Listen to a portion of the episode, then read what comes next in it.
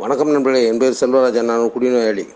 எல்லாம் வல்ல இறைவன் நல்லாலும் ஒப்பற்ற ஆள்களுக்கு அனானமஸ் வழிமுறைகளாலும் நம்முடைய நண்பர்கள் கொண்ட அனுபவம் நம்பிக்கையினாலும் இன்று முதல் கோப்பை மதுவை தள்ளி வைத்து நல்ல முறையில் வாழ்ந்து வருகிறேன்.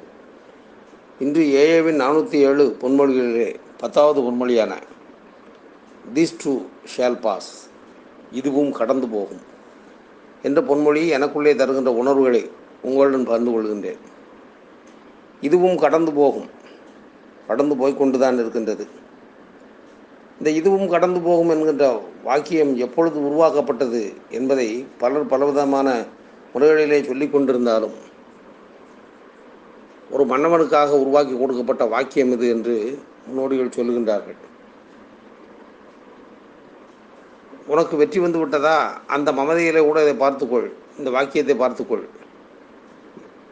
இதுவும் கடந்து போகும் என்பதை உனக்கு உணர வைக்கும் போது உனக்குள்ளே பணிவு என்பது வரும் அடக்கம் என்பது வரும். அதே போல் உனக்கு தோல்வி வருகின்றதா அப்பொழுது இதை எண்ணிப்பார் இந்த வாக்கியத்தை எண்ணிப்பார். இதுவும் கடந்து போகும் என்பதை நினைத்துப்பார். அப்பொழுது உனக்குள்ளே செயல்படுவதற்கான வேகமும் துணிவும் வரும் என்றெல்லாம் சொல்லுகின்றார்கள்.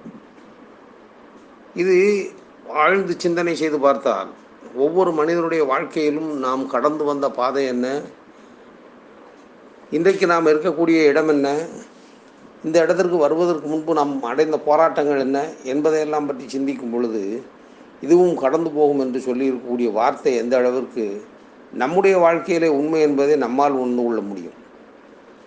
என்றால் நண்பர்களே ஒரு குடிநோயாளியுடைய வாழ்க்கை என்பது எப்படி இருந்தது என்பதையும் அப்பொழுது அவனோடு இருந்தவர்கள் எப்படியெல்லாம் இருந்தார்கள் என்பதையும் நாம் பல இடங்களிலே பல நண்பர்களுடைய வாக்கு வாக்குமூலம் போன்ற பகிர்தல்கள் மூலமாக நாம் தெரிந்து கொள்ள முடிகின்றது.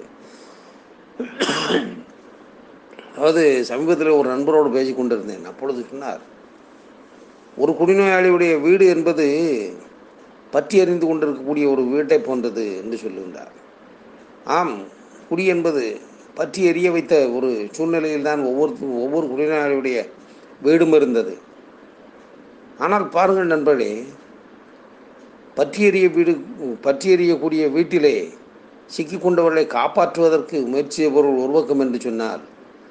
இன்னொரு பக்கம் பற்றி எறிந்து கொண்டிருக்கும் வீட்டிலே கிடைத்தது லாபம் என்று எடுத்துக்கொண்டு செல்லக்கூடியவர்கள் ஒரு கூட்டம் இருக்கத்தான் செய்தது எப்பொழுதுமே.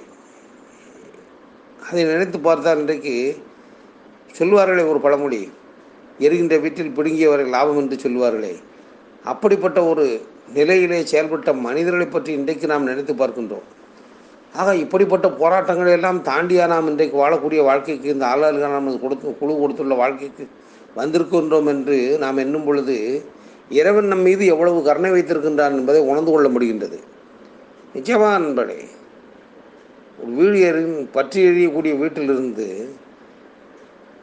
அவரவர்கள் கிடைத்த பொருளை கையிலே தூக்கி கொண்டு செல்வதைப் போல ஒரு குடிநோயாளியுடைய வாழ்க்கை கடந்த காலத்திலே எப்படி இருந்தது என்று எண்ணி பார்ப்போம் இப்பொழுது. ஒரு குடிநோயாளியுடைய குடும்பத்திலே நடந்தது என்ன? அதாவது எல்லா நிலைகளிலும் பார்த்தால் அவன் அவனுடைய வாழ்க்கையிலே எந்த முடிவும் எடுக்க முடியாமல் அவனை கட்டுப்படுத்தி வைத்துவிட்டு அவனுடைய வாழ்க்கையிலே யார் யார் இருக்க வேண்டும் அவன் என்ன செய்ய வேண்டும் என்பதையெல்லாம் மற்றவர்கள் முடிவு செய்யக்கூடிய ஒரு அவலமான நிலைக்கு அவனுடைய வாழ்க்கை தள்ளப்பட்டு விடும் இதான் உண்மை. ஒவ்வொரு நண்பர்களுடைய சொந்த வாழ்க்கையிலும் நடந்திருக்கின்றது. நம்முடைய நண்பர்களிலே ஒருவருடைய வாழ்க்கையிலே நடந்த விஷயம் அவருடைய அவர் குடி பிரச்சனைகள் இருந்த காலகட்டத்தில் அவரை அவருடைய மனைவி மகளிர் காவல் நிலையத்தில் புகார் கொடுத்ததன் மூலமாக அழைத்து விசாரிக்கின்ற நேரத்தில் அங்கிருந்த அதிகாரிகள் மிக திறமையாக செயல்படுவதாக எண்ணிக்கொண்டு ஒரு தீர்வை சொல்லியிருக்கின்றார்கள். அப்படிப்பட்ட தீர்வை உலகத்தில் வேறு எந்த இடத்திலும் எந்த ஒரு அதிகாரியும் சொல்லியிருப்பாரா என்பதே சந்தேகத்துக்குரிய விஷயம்தான். என்னவென்றால் நீ குடிக்காமல் இருந்தால் வீட்டுக்கு செல்லலாம் அல்லது ஆறு மாதங்கள் நீ வீட்டுக்கு செல்லக்கூடாது என்று அந்த குடிநோயாளியை மிரட்டி கையெழுத்து வாங்கியிருக்கின்றார்கள். அவரும் கையெழுத்தை போட்டுவிட்டு வெளியே வந்து விட்டார். வேறு என்ன செய்ய முடியும்? காவல் நிலையத்தில் சென்று சண்டை போட்டு ஜெயிப்பதற்கு இவர் என்ன சினிமா படத்துக்கு ஹீரோவா? சொல்லுங்கள் பார்ப்போம். சாதாரண மனிதன் தானே. கையெழுத்தை போட்டு விட்டு வெளியே வந்து விட்டார். வந்தவர் தன்னுடைய அந்த ஒரு ஆறு மாத கால வாழ்க்கை மழை நேரத்திலே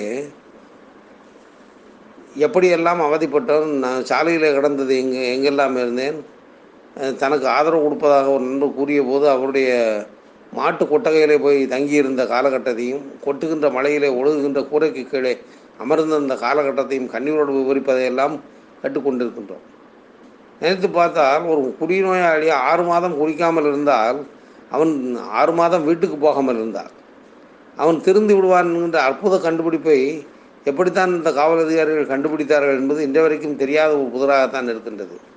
இப்படியெல்லாம் பலவிதமான சூழ்நிலைகளை பார்க்கின்றோம். ஒரு குடிநோயாளியுடைய பணம் யாரிடம் இருக்க வேண்டும் என்று அவர்கள் முடிவு செய்வார்கள். ஒரு குடிநோயாளியுடைய மனைவி யாரிடம் இருக்க வேண்டும் என்பதை கூட இன்னொரு முடிவு செய்யக்கூடிய ஒரு அவலமான அவலமான நிலை என்று தான் சொல்ல வேண்டும். வந்து விடுமே எப்படியெல்லாம் அவலமான நிலைமைகளை நம்முடைய குடும்பத்தினர் சந்தித்திருக்கின்றார்கள் என்பதை என்றைக்கும் எண்ணி பார்க்கின்றோமே.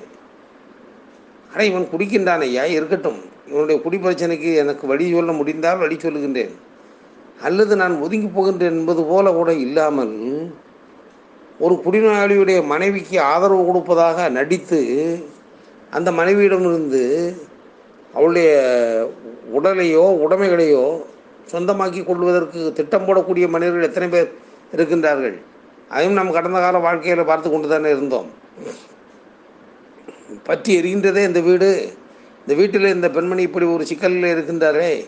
அந்த பெண்மணியின் கணவன் குடிக்கின்றானே. அவனுடைய குடியிலிருந்து மீட்டு கொண்டு வருவதற்கு நமக்கு ஏதாவது வழி தெரியுமா? தெரிந்தால் சொல்லுவோமே என்றெல்லாம் நினைக்காமல் அவனுடைய குடும்பத்திலே புகுந்து குழப்பத்தை உருவாக்கக்கூடிய மேதாவிகளும் இருப்பதையும் நாம் பார்த்து கொண்டு தான் இருக்கின்றோம். இன்றைக்கும் இருக்கின்றது. அதிலும் நினைத்து பார்த்தால் நண்பர்களே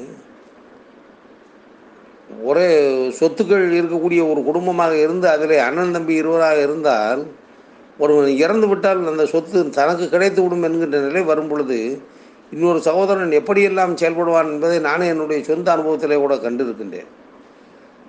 நாங்கள் வாழ்ந்த பகுதியிலே எங்களுடைய உறவுக்காரர் மூலமாக ஒரு ஒரு குடிநோயால் பாதிக்கப்பட்டவருக்கு இந்த செய்தியை எடுத்து செல்லுங்கள் என்று சொன்னார்கள். அப்பொழுது நானும் நம்முடைய நண்பர்களிலே ஒருவரும் சேர்ந்து அந்த குடிநோயாளி வீட்டுக்கு சென்று இதுபோல் நீங்கள் வாருங்கள் கூட்டங்களுக்கு வாருங்கள். நீங்கள் வந்தீர்கள் என்றால் குடியை நிறுத்தி நிறுத்தி விடலாம் என்றெல்லாம் சொல்லிவிட்டு அப்போ அவர் அப்பொழுது கேட்கின்றார் இல்லை எனக்கு கொஞ்சம் மருத்துவ சிகிச்சையும் தேவைப்படுகின்றது. எனவே நான் என்ன செய்யலாம் என்று கேட்டவுடன் அப்பொழுது நான் சொல்லுகின்றேன் இது அரசாங்க மருத்துவமனையில் கூட இதுபோல் மதுபோதை நீக்கும் சிகிச்சை பிரிவு இருக்கின்றது. மதுபோதை நோய் என்பதற்கான சிகிச்சை கொடுக்கக்கூடிய பிரிவு இருக்கின்றது. அங்கு செல்லுங்கள். அல்லது இந்தந்த இடங்களிலெல்லாம் தனியார் மருத்துவமனைகள் நடத்துகின்றார்கள். வேண்டுமானால் அவர்களே அவர்களிடம் நீங்களே விசாரித்து கொண்டு ஏனென்றால் குறிப்பிட்ட எந்த மருத்துவமனையும் தனிப்பட்ட முறையில் சிபாரிசு செய்யக்கூடாது என்பதற்காக. நான்கு ஐந்து பக்கத்தில் இருக்கக்கூடிய மருத்துவமனைகளின் பெயர்களை கொடுத்து இதில் நீங்கள் வேண்டுமானால் தொடர்பு கொண்டு கேட்டுக்கொள்ளுங்கள். சரி நீங்கள் வாருங்கள் என்று சொல்லிவிட்டு நாங்கள் வருகின்றோம். அப்பொழுது அந்த குடிநோயாளியுடைய தாயார் எங்களிடம் அந்த குடிநோயாளியின் தம்பி வீடு பக்கத்தில் இருக்கின்றது நீங்கள் சென்று பாருங்கள் என்று சொல்லி இவனை உங்களுடைய குழு கூட்டத்துக்கு வருவதாக இருந்தாலும் சரி அல்லது இது போன்ற மருத்துவமனையில் சேர்ப்பதாக இருந்தாலும் சரி நீங்கள் உதவி செய்யுங்கள் என்று சொல்லிவிட்டார். சரி என்று நாங்களும் அவருடைய சகோதரரும் சென்று பார்க்கின்றோம். அவர் ஒரு துறையில் வேலை பார்க்கின்றார். அந்த துறைக்கு துறையிலே நாங்கள் ஏற்கனவே நம்முடைய மதுபோதை மீட்பு குழுவை பற்றி அதாவது ஆளுநர் அனாமஸ் குழுவினை பற்றி விவரங்களாக ஏற்கனவே பொது பொது விழிப்புணர்வு கூட்டங்கள் நடத்தி இருக்கின்றோம். பார்த்தால் அவர் எங்களை பார்த்தவுடன் புரிந்து விட்டது ஆ நீங்கள் தானே தெரியுமே உங்களை பற்றி நீங்கள் இது போன்ற குழுவிலிருந்து வருகின்றீர்களே என்றெல்லாம் பெரிதாக ஏதோ எங்களுக்கு எங்களை மதிப்பு கொடுப்பது போல காட்டிவிட்டு கடைசியில் சொன்னார் பாருங்க. அந் அவன் திருந்தவும் மாட்டான். அவனை நம்பி எந்த மருத்துவமனையில் சேர்க்கவும் முடியாது. அவன் உங்கள் குழுவுக்கெல்லாம் எப்படி வருவான்? அவன் தினசரி மாலை வேளையிலே அவனுடைய மகளுக்கு டியூஷன் சொல்லி கொடுக்க வேண்டியிருக்கின்றது. அவனால் எங்கும் வர முடியாது. ஏன்னா அவன் கூட்டத்துக்கு வருவான் நீங்கள் நினைக்காதீர்கள். அவன் வருவதற்கு நான் எப்படி உதவி செய்ய முடியும் என்றெல்லாம் சொல்லிவிட்டு அந்த குடிநோயாளி ஏ கூட்டத்துக்கு வருவதையும் சரி மருத்துவ சிகிச்சைக்கு செல்வதையும் சரி மறைமுகமாக தடை செய்தார் என்பதை கண்ணாலே பார்த்த உண்மை. நாங்கள் என்ன செய்ய முடியும்? ஒரு குறிப்பிட்ட எல்லைக்கு மேல் நாம் செயல்பட முடியாது. விட்டு விட்டு வெளியே வந்து விட்டோம்.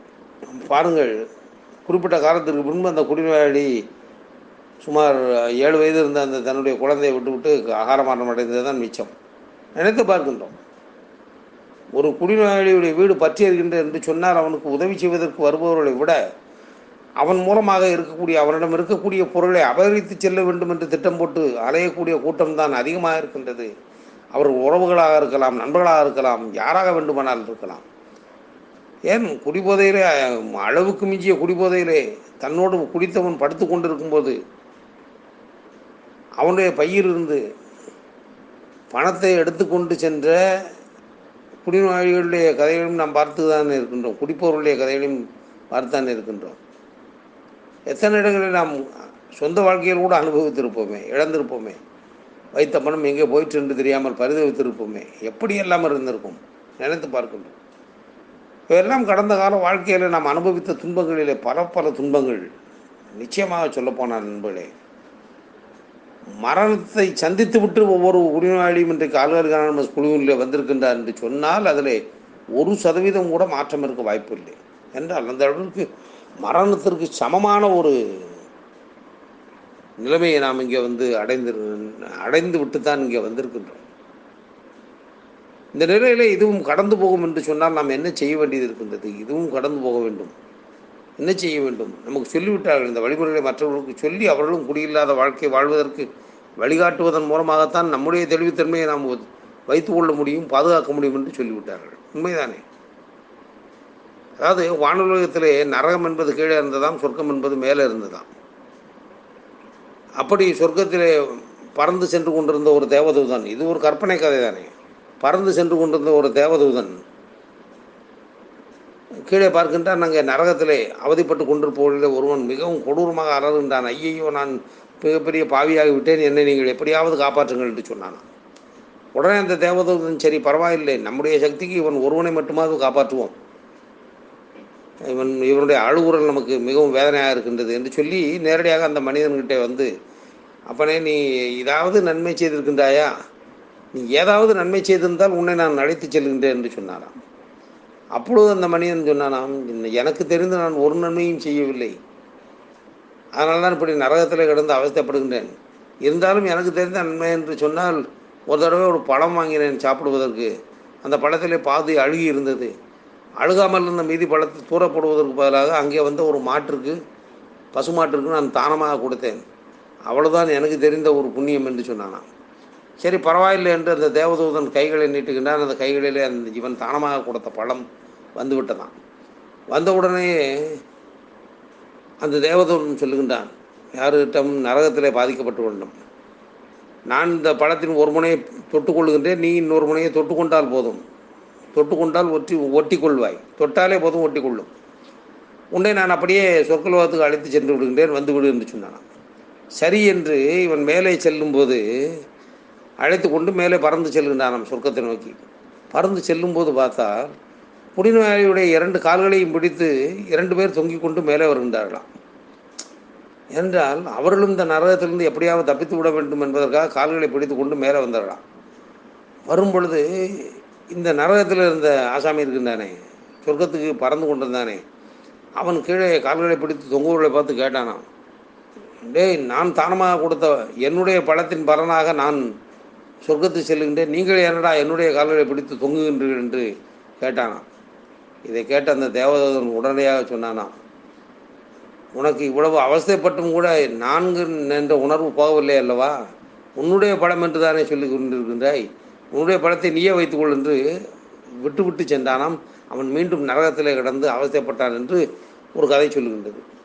நினைத்து பார்க்கின்றேன். ஏ வாழ்க்கையும் அப்படித்தான். நரகத்தில் இருந்தோம். கடந்த போன வாழ்க்கை நரகத்தில் இருந்தது. மரணத்தை தொட்டு வர வேண்டிய நரகத்திற்கு நம்முடைய வாழ்க்கை இருந்தது. அப்படிப்பட்ட வாழ்க்கையிலிருந்து ஒரு தேவதூதன் போல யாரோ ஒருவர் நம்மை வந்து காப்பாற்றி இன்றைக்கு மேலே கொண்டு வந்திருக்கின்றார்னு சொன்னார் இந்த வாழ்க்கை எனக்கு மட்டும்தான். நான் யாருக்கும் உதவி செய்ய மாட்டேன் என்று எண்ணிக்கொண்டிருந்தால் மீண்டும் நாம் அந்த நரகத்திற்கு செல்லக்கூடிய அபாயம் உண்டு என்பதுதான் உண்மை. என்றால் அந்த வாழ்க்கை எனக்கு மட்டும் கிடைத்ததில்லை. என்னை போன்ற பலருக்கு கிடைக்க வேண்டிய ஒன்று. என்னை போல் பலருக்கு கிடைக்க வேண்டிய ஒன்று எப்படி ஒரு பேருந்து ஓட்டுநர் இருக்கின்றார் என்று சொன்னால் அவர் அவர் மட்டுமா ஒரு ஊருக்கு செல்வதற்காக அந்த ப- அந்த பேருந்தை இயக்குவார்? இல்லையே. அவரோடு சேர்ந்து சுமார் ஐம்பது அறுபது பேர்கள் பயணிக்கக்கூடிய அளவிற்கு உரிய ஒரு காரியத்திற்காக தானே அவர் ஓட்டுநர் படிப்பு படித்திருக்கின்றார். அதுபோலத்தான் நம்மை போன்றவர்களுக்கு இறைவன் குடிநோயால் பாதிக்கப்பட்டு அவஸ்தப்பட்டு கொண்டிருக்கக்கூடிய பலரை மீட்டு கொண்டுவதற்கு மீட்டு கொண்டு வருவதற்காகத்தான் நமக்கு இந்த வாழ்வை கொடுத்திருக்கின்றார். இதை நாம் உணர்ந்து கொள்ள வேண்டியது இருக்கின்றது. இந்த அடிப்படையில் பார்க்கும் பொழுது கடந்த கால வாழ்க்கையில் கடந்து போன துன்பங்கள் எல்லாம் எப்படி இதுவும் கடந்து போகும் என்று போனதோ அதுபோல் இன்றைக்கு குடியில்லாத வாழ்க்கையில் நாம் அனுபவிக்கக்கூடிய துன்பங்கள் நிச்சயமாக நம்மை விட்டு அகன்று சென்றுவிடும் என்ற நம்பிக்கையை ஒவ்வொரு நாளும் நாம் ஏய வாழ்க்கையில் பெறுகின்றோம். இத்தகைய உணர்வுகளை உங்களுடன் பகிர்ந்து கொள்ள வாய்ப்பு கொடுத்த இறைவனுக்கும் பொறுமையோடு கட்ட நண்பர்களுக்கும் நன்றி கூறி முடித்துக் கொள்கின்றேன். நன்றி வணக்கம்.